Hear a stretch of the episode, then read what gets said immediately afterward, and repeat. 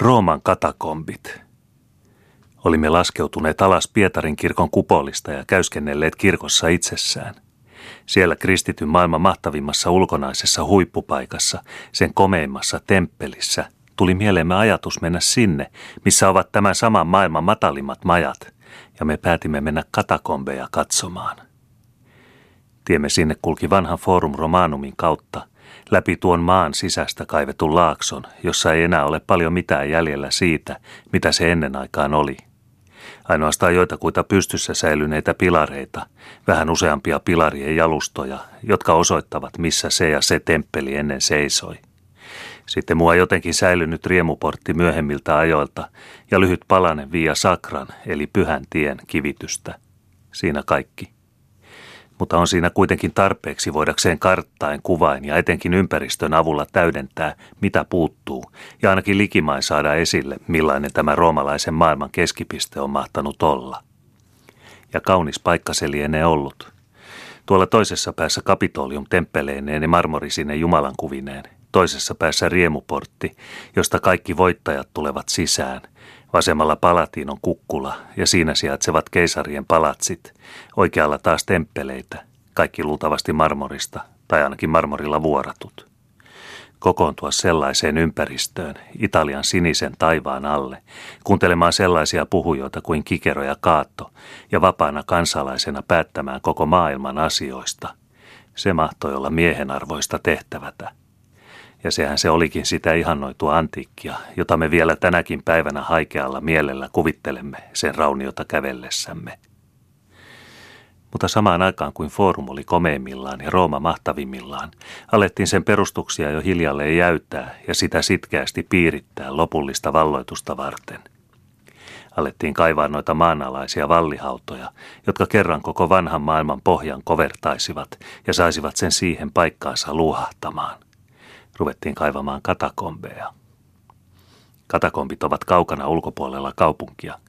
Sinne on pitkä ikävä tie kahden yksitoikkoisen muurin välissä, ja tuntuu sitä kävellessä kuin todella olisi vuosisadat kuljettavana yhdestä aikakaudesta toiseen. Tievarressa tapaa vain muutamia harvoja muistomerkkejä, joista suurimmat Karakalla rakentaman kylpylaitoksen rauniot ja kolumbaariot, vanhat roomalaiset haudat – sitten alenevat muurit ja kampanja alkaa aueta eteen. Siinä missä se varsinaisesti alkaa on Pyhän Sebastianon luostari ja kirkko. Tämän kirkon alla on yksi katakombiryhmä, jonne mennään itsensä kirkon kautta. Siellä varustetaan meidät ja muut samaan seuraan sattuneet vahakynttilöillä, ja pieni rähjäinen munkki lähtee oppaaksi, varoitettuaan ensiksi, että pysyisimme tarkkaan hänen kintereillään, sillä kuuluu välistä tapahtuneen, että oudot ovat tänne eksyneet. Varoitus onkin hyvään tarpeeseen, sillä munkki, jolla ei ole muuta tehtävää kuin luotsata muukalaisia, kiiruhtaa minkä ennättää meidän edellämme joutuakseen uusia tulijoita vastaanottamaan ja uusia juomarahoja ansaitsemaan. Ei voi olla juuri jyrkempää vastakohtaa kuin se näky, mikä äsken oli silmäimme edessä, ja tämä, jossa nyt olemme, emmekä näe mitään – Täytyy varmaan olla vankka usko niille, jotka sen tähden vaihtoivat elämän Italian sinitaivaan alla näihin komeroihin ja ahtaisiin käytäviin, vaikkapa vain lyhyemmäksikin ajaksi. Alussa on aivan mahdoton saada mitään selkoa siitä, missä ollaan ja mitä nähdään. On täysi työ varoessa, ettei jalka joka hetki kompastuisi johonkin kynnykseen ja pää kolahtaisi matalaan kattoon. Mutta kun silmä vähän alkaa tottua heikkoon valaistukseen, näemme me kulkevamme kaitaista mutkittelevaa käyttävää, joka parahiksi on kahden olkapään levyinen. Käytävän seinissä on molemmissa tuon tuostakin koverrus tai kolppero, johon aikoinaan on ollut haudattuna joku ensimmäinen kristitty, mutta jonka kirstu ja ruumis tai jokin jäännös niistä nyt lepää jonkin luostarin tai kirkon seinämässä tai sillan alla – Aikoinaan kuuluu seinissä myöskin olleen kivilaattoja kirjoituksineen ja maalauksineenkin, joita ensimmäiset kristityt maalarit ovat niihin sommitelleet, mutta ne kaikki ovat jo aikoja sitten irti revityt. Raakalaiset ovat kultaa ja kalleuksia etsiessään olleet osaltaan hävitystyötä tekemässä, mutta suurimman osan siitä ovat kuitenkin kristityt tehneet pyhäin luita etsiessään ja pois viedessään. Jäljelle jääneet ovat paavien pois korjaamia, ja suurin osa hautatauluja on paavillisissa museoissa – jos niitä jokin määrä olisikin vielä paikoillaan, ei niitä oppaan hätäisyyden tähden ehtisi tarkastaa. Vihdoin hän kuitenkin pysähtyy. Hän on tullut pienelle mustalle aukolle, josta antaa meidän astua sisään. Kun kaikki olemme tulleet muutamia rappuja alemma, näemme seisovamme pyöreän huoneen keskessä. Niin kuin tunnettua, rakennettiin katakombit alkujaan haudoiksi. Kristityt, jotka kaikessa tahtoivat erottautua pakanoista ja jotka uskoivat ruumiinkin ylösnousemiseen kuoleman jälkeen, eivät tahtoneet polttaa kuolleitaan. Kun maanpäälliset hautausmaat eivät olisi saaneet olla rauhassa, tehtiin ne näin maan alle, ja siten syntyi kokonaisia maanalaisia kuolleiden kaupunkeja, joiden yhteenlaskettu hautaluku nousee ainakin kuuteen miljoonaan. Mutta tulivat sitten vainojen ajat. Kristityitä ajettiin takaa kuin koirat ajavat saaliitaan. Silloin olivat katakombit mainiota lymypaikkoja. Silloin siellä tarvittiin vähän väljempiäkin suojia. Ja yksi niitä sellaisia on se, mihin nyt laskeuduimme. Alkujaan lienee tämä tällainen huone ollut perhehauta, koska seinissä on vieläkin kirstujen sijoja. Sitten ovat sitä pakolaiset käyttäneet lymypaikkanaan, eläneet täällä luolassa ja Jumalan sanaa harjoittaneet paossa esivallan tieltä – mutta keisarilliset verikoirat osasivat tännekin tien. Tulivat tuosta samasta aukosta, mistä mekin. Tuli soihtuineen sisään niin kuin mekin. Ja tuolla seinämällä kertoo opas sen ja sen marttyyrin saaneen surmansa. Mutta siitä paikan maine vain kasvoi.